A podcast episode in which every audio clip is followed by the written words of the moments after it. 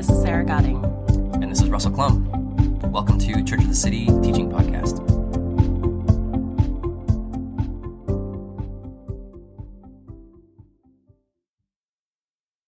My name is Jake. I'm so glad that you're here. I am a pastoral resident here at Church of the City.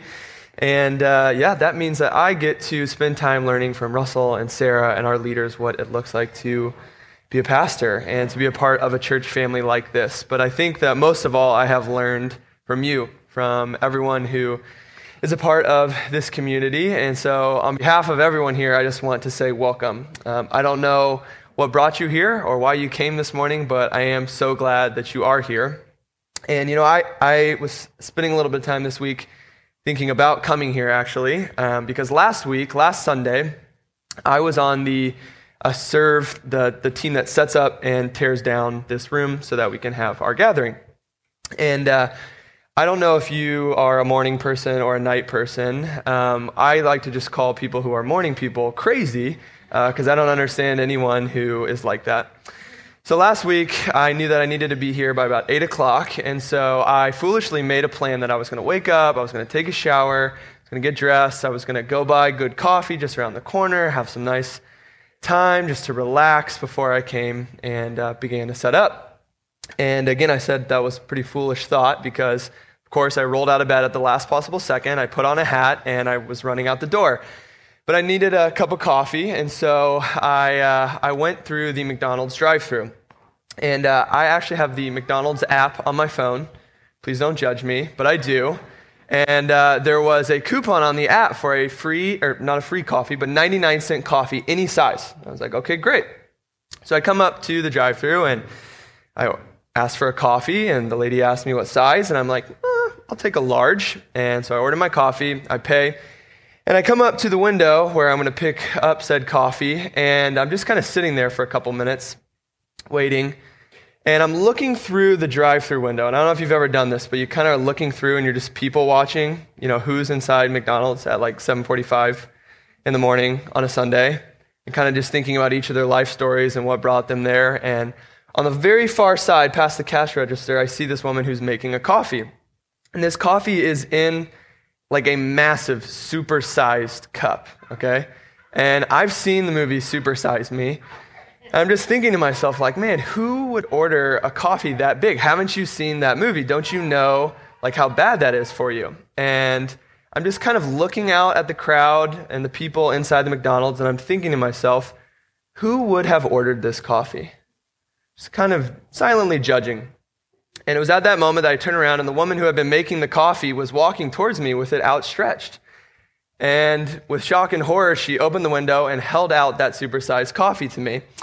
And uh, I had to sit there and think about the fact that I had ordered a coffee that was about 72 ounces, I think. It was like a Slurpee size.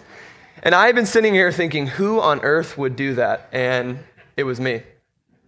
And that kind of reminded me of the story that we are going to get into today in Luke chapter 5. I promise that segue will, will build itself in today at some point. Um, but before we do that, I would love to ask you just to pause again for a moment to center your heart on what we are going to be talking about today Jesus. Jesus of Nazareth, teacher, a revolutionary, an incredible human being, but much more than that as well. So if you would, would you please pray with me?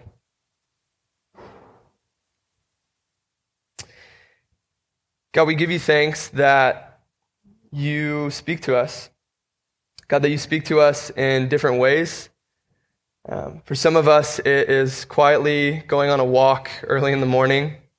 For some of us, that isn't quite fit. God, for some of us, it's through singing song. For some of us, it's through journaling. For some of us, it's meditation. God, for some of us, it's scripture. And so we ask this morning that, God, you would speak to us, that you would um, touch and speak to each of our hearts that we would know you deeper, Jesus, and that we would know ourselves deeper as well. So we pray this in your name. Amen. Uh, if you weren't with us last week, we were going through Luke chapter 5, um, and it's a pretty, uh, pretty interesting story that Russell taught on last week. The story of a man who has leprosy and his encounter with Jesus. Um, so if you have a phone or a Bible that you want to pull out and follow along with us, please feel free. We'll also have it up on the screen here. Luke chapter 5, starting in verse 12, is where Russell had us last week. And Luke's gospel and the story of Scripture at large is more than just fragmented little stories about, again, a good moral teacher. The Bible is a book about God interacting with the human story. And in this fifth chapter of the story that Luke is telling us, we see God showing up and interacting with people just like you and just like me. And so here's our passage from last week Luke chapter 5, verses 12 through 16. While Jesus was in one of the towns, a man came along who was covered with leprosy. And when he saw Jesus, he fell with his face to the ground and begged him, Lord, if you are willing, you can make me clean. And Jesus reached out his hand and he touched the man. I am willing, he said. Be clean. And immediately the leprosy left him. Then Jesus ordered him, Don't tell anyone, but go, show yourself to the priests, and offer the sacrifices that Moses commanded for your cleansing as a testimony to them. Yet the news about him spread all the more, so that crowds of people came to hear him and be healed of their sicknesses. But Jesus often withdrew to lonely places and prayed. Now, from the beginning of our time in the book of Luke, we've been talking about this idea that God is using unassuming people in unexpected ways in order to bless humanity. God is using unassuming people in unexpected ways in order to bless humanity. And we see this right from the start. The book of Luke opens up with a story about Zechariah and Elizabeth. Uh, they're a couple who has not been able to have children for their entire life.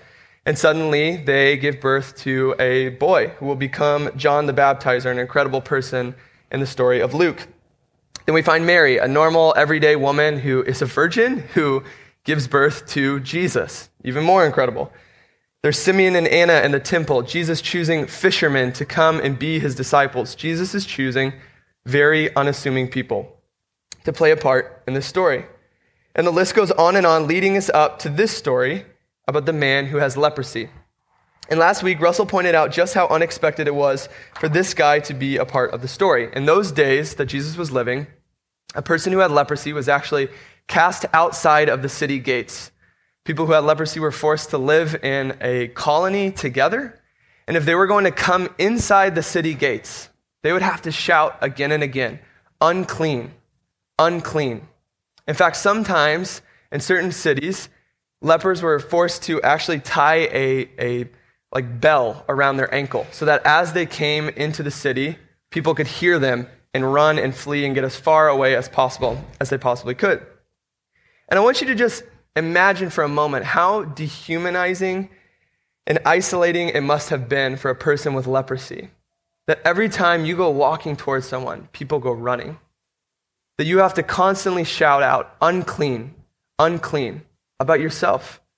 Even though you had nothing to do, you came upon a disease, you didn't do anything wrong, but now you have to shout out unclean again and again and again. And I think that it's kind of hard for me to understand at times what the social construct of this would have been like. But in some ways, I think we can kind of understand and empathize in a way. Even right now, as we're speaking, uh, coronavirus is spreading across different countries and across our, our world. And people have a deep seated fear in their heart about what is happening. It's unknown. We don't quite know how people are coming in contact with it.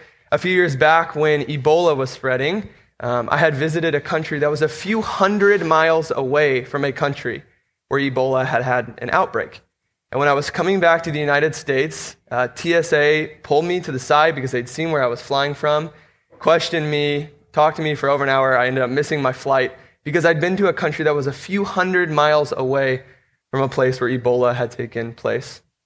We still do understand what it's like to be afraid of a disease that can be contagious. And that is what people felt about people who had leprosy. So now imagine this man who has leprosy comes running through the crowd towards Jesus. He's not shouting unclean. Think about it. Put yourself in the shoes of the people. If someone with one of those diseases was coming into our gathering, we would probably, if we're being honest, be a little scared that we might come in contact with what they have. But he breaks these societal standards, believing that Jesus can heal him. And he does. But as Russell pointed out, what's even more incredible than the fact that Jesus just heals him is that he touches the man.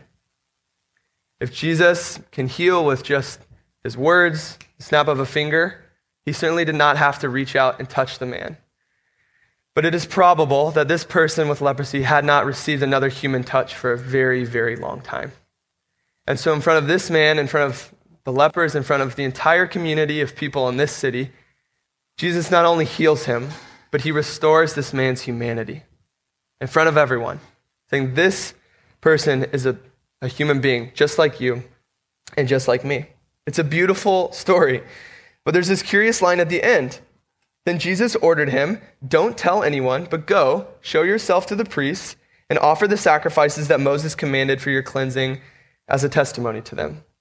And I've always found this part really curious. Like, why does Jesus immediately upon this incredible moment in his life make him go and do that? And as we discussed last week, this gave the man a chance for um, him to go, as the law had told him, to the temple to show the religious leaders that he had been healed. But also, no doubt, Jesus knew that this would certainly pique the interest of the powerful religious leaders in Jerusalem. And that is where our story picks up today. Luke chapter 5, verse 17.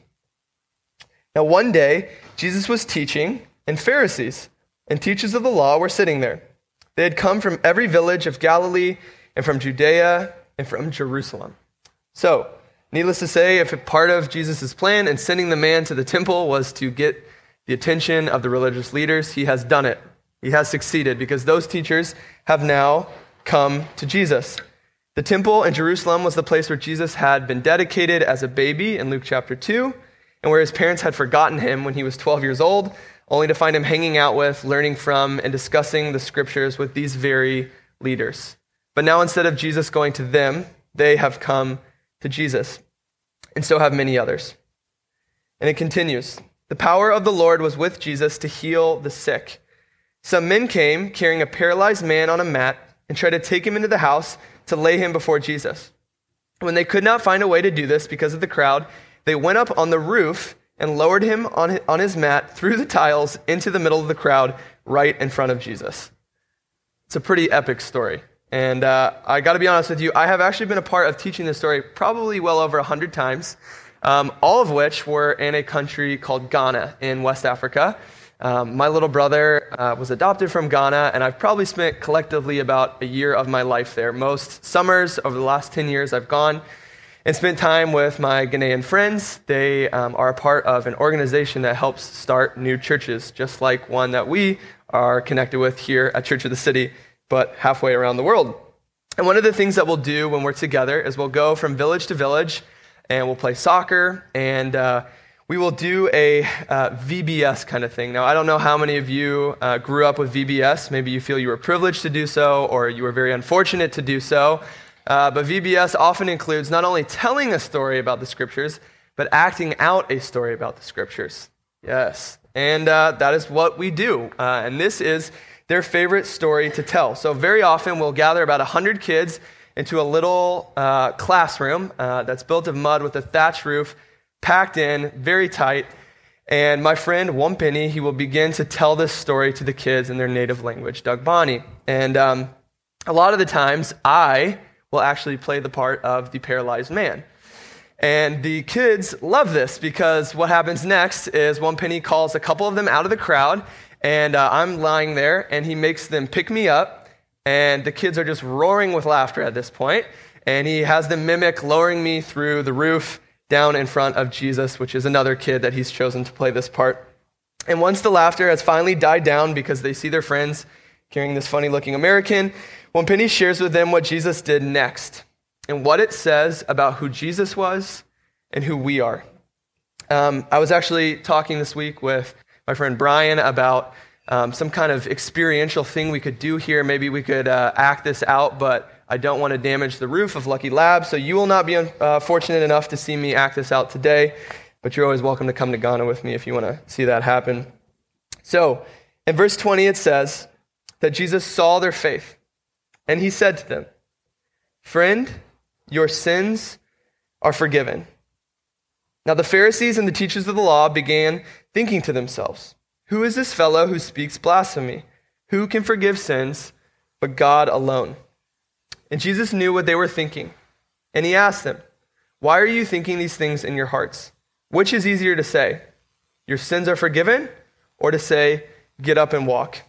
But I want you to know that the Son of Man has authority on earth to forgive sins. And so he said to the paralyzed man, I tell you, get up, take your mat, and go home. And immediately he stood up in front of them, took what he had been lying on, and went home, praising God. And everyone was amazed and gave praise to God.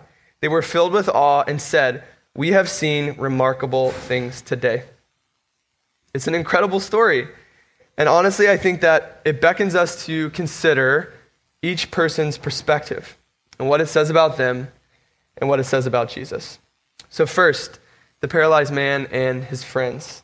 Over the past few weeks, I have been watching this show called Messiah on Netflix. Don't know if any of you have seen this. Uh, it's a really intriguing show. Um, it is based in modern day 2020 about this guy who shows up calling himself Al Masih, which means Messiah or something close to that in Arabic.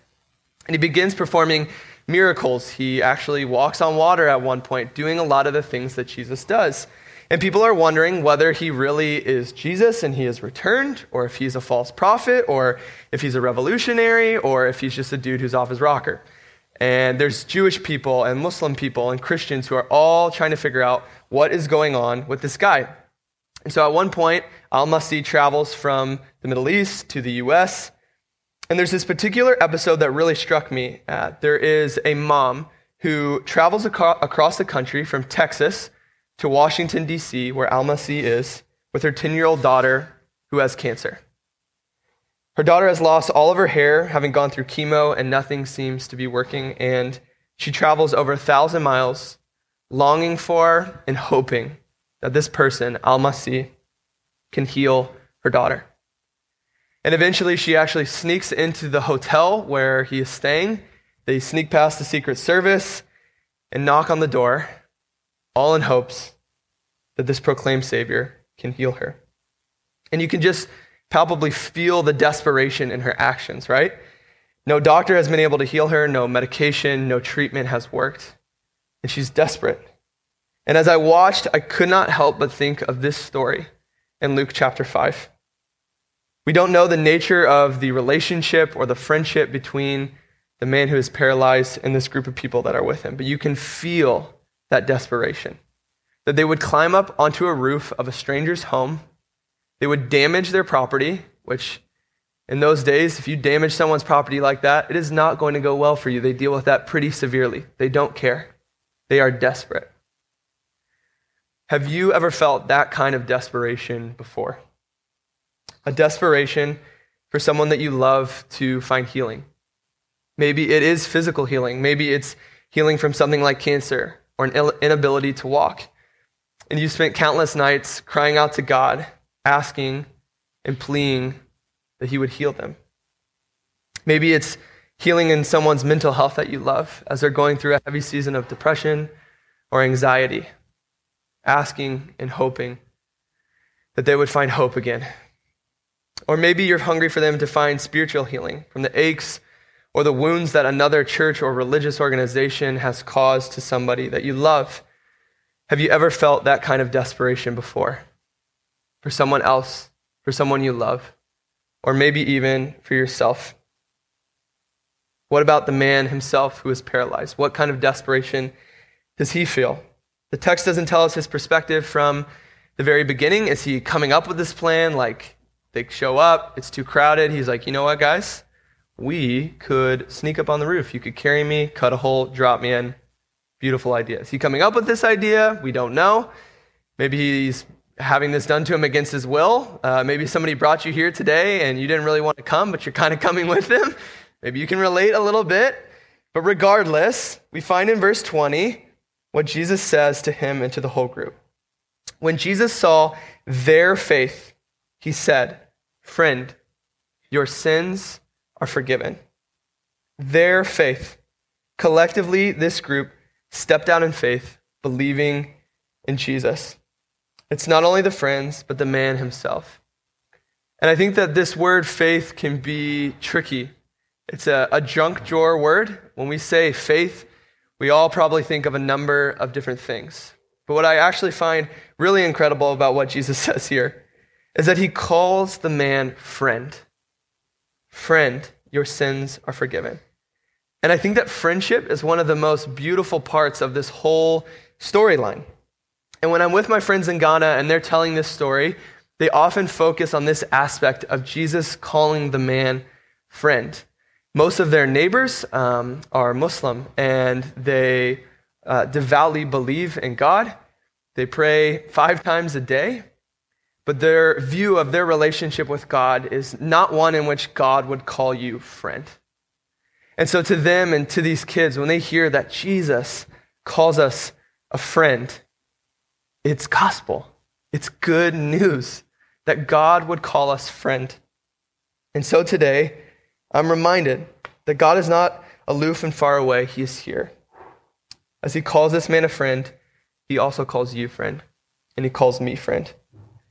But why does Jesus, after calling him friend, say, Your sins are forgiven? Why lead with that? In the era and culture in which Jesus lived, many people believed that someone who had leprosy or someone who was paralyzed had caused or done some kind of uh, egregious sin in their life. Maybe they'd murdered someone or stolen, and the gods or God was punishing them because of what they had done by giving them some kind of affliction, some kind of suffering. And while Jesus does not lean into that claim, he does specifically tell him, Your sins are forgiven. Why? Well, for one, it riles up the Pharisees and the religious leaders, but we'll get to that in just a second. I think that Jesus wants this man to know that he cares most deeply for what is happening in his soul. That Jesus cares most deeply for your soul. Jesus never promises that all who believe in him would be physically healed or cured of diseases. And if we can just be really honest for a second and pause and think about that. That sucks. Really. Someone who I love very dearly has had um, some physical uh, some physical suffering for a long time, and I have prayed and asked God for years that He would heal my friend, and it hasn't happened, and that sucks. If we can just be brutally honest for a moment, part of being human is being honest. It sucks that when we cry out, that our friends, the people that we love, don't always find the healing that we're asking for. Jesus never promised that all who believed in him would find physical healing. But even this man who was healed, who was able to walk, would eventually, one day, grow old and die. Even though this physical healing happened to him, it, it didn't last forever. He is not still living today. Physical healing lasts only for a moment. And Jesus wants him to know that more than just his physical well being, Jesus cares deeply about what's happening in his soul.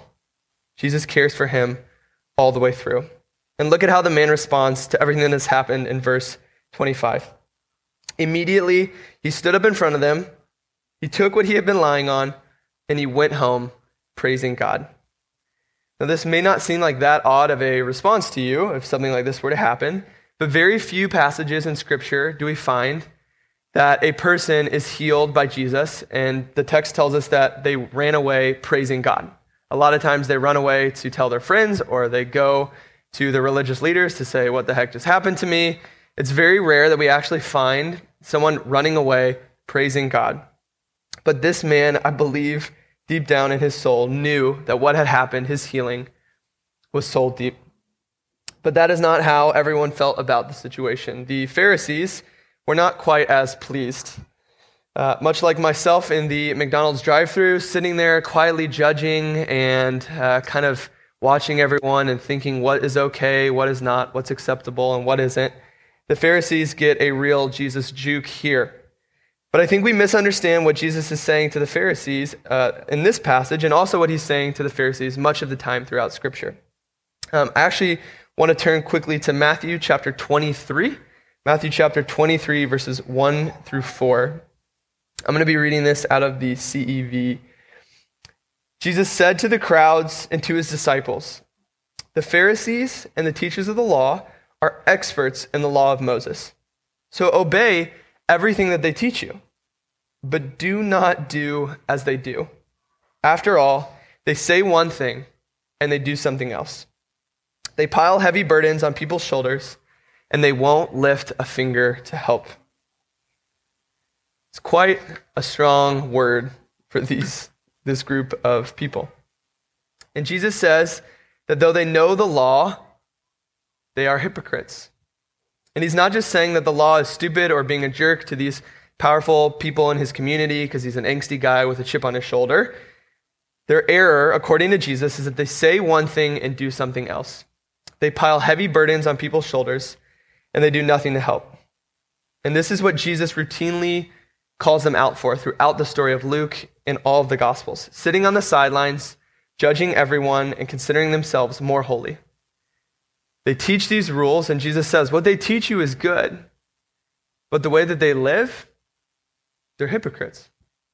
And while it's easy for us to point at these Pharisees, these teachers of the law, as everything that's wrong with religion, corrupt leadership, hypocrisy, being judgmental, all of which is valid. I personally have been struck this week at how quickly I can become like a Pharisee, and not just in the McDonald's drive through. When I disagree with someone about politics, if I'm being really honest, I'm quick to see myself as more moral, more rational, maybe even more intelligent than the person that I'm talking to because we disagree. I say, and we say that this is a place we can all come together, people who think from different perspectives, but I can be so quick to think that I'm just a better person, and that's why I believe what I believe. When I hear someone speak at an event or a conference or even a church gathering like this, I'm often quick to just start filtering through the person's words, thinking about what I agree with and what I don't agree with, what they're saying is inaccurate and what they should have said differently, instead of actually listening to what the person is saying. It's not just at big public gatherings, it's often across a cup of coffee. I'm filtering through this person's words instead of just listening to them. And frankly, Jesus has a strong rebuke for me in that. You see, right now it's the Pharisees, but quite soon it will be the disciples. Jesus calls this ragtag group of people fishermen, tax collectors, the most unassuming people you could imagine to be a part of this story, to bless humanity in unexpected ways. But quickly, way quicker than I would like to think, these disciples become much like the Pharisees themselves thinking that they're better than the people around them, telling people who can come in and who can't. And even in the small areas of power that we might hold in our workplace or our school, in our apartment, in our community, we can be just as quick as the Pharisees to use that power to put ourselves up and hold ourselves above others. And it's here that we find that the values of Jesus' kingdom lie in stark contrast to the kingdom of our own. So, we've talked a bit about what the perspective is of the paralyzed man and his friends and the Pharisees, and what this says about us too. But what does this story tell us about Jesus, Jesus himself? Let's take a look again at verse 22.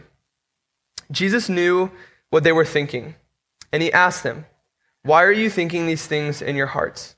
Which is easier to say, Your sins are forgiven, or to say, Get up and walk? But I want you to know that the Son of Man has authority on earth to forgive sins. Son of Man. This is the first time that Jesus uses this term in the book of Luke, or the earliest point in any of the Gospels that Jesus uses it. And it's the title that he will use to actually describe himself more than any other title in the story. And this idea of the Son of Man is a prophetic picture from the book of Daniel in the Old Testament of the Messiah who was to come as a servant. And Jesus is using this term to describe himself here for the first time. Many people in Jesus' day, perhaps many of the people who were actually gathered in this room, they would have been hoping for a Messiah who was more like David, a warrior, a king who would come in, who would overthrow Rome and restore power and prosperity to them. But Jesus says, I'm coming as a son of man, as a servant. And this week I was listening to an audiobook called How God Became King by N.T. Wright. He is a writer and a theologian from England. And quick tangent to the side if you're ever reading a book by someone who is um, British and you have an audiobook, you should definitely listen to it. I feel like my IQ rose just a couple points by listening to this guy read this book. Uh, but in all seriousness, I was struck by something he said about Jesus in the story that Luke is telling us, and all the authors are telling us in the Gospels. He writes about how many of the prophets in the Old Testament performed miracles and even healings. This was commonplace in the days of Jesus and the days leading up to the time of Jesus, that people, prophets, would perform miracles and healings. Healing someone does not make you the savior of the world. If you've watched the show Messiah on Netflix, that's one of the things that they talk about often. Healing someone, doing a miracle, does not mean that you are the self proclaimed savior of the world, especially to the Jewish audience that would have been there and reading Luke's gospel early on. But to me, if I'm being blunt, at first glance, when I read this story, the most amazing thing is that Jesus actually healed a paralyzed person.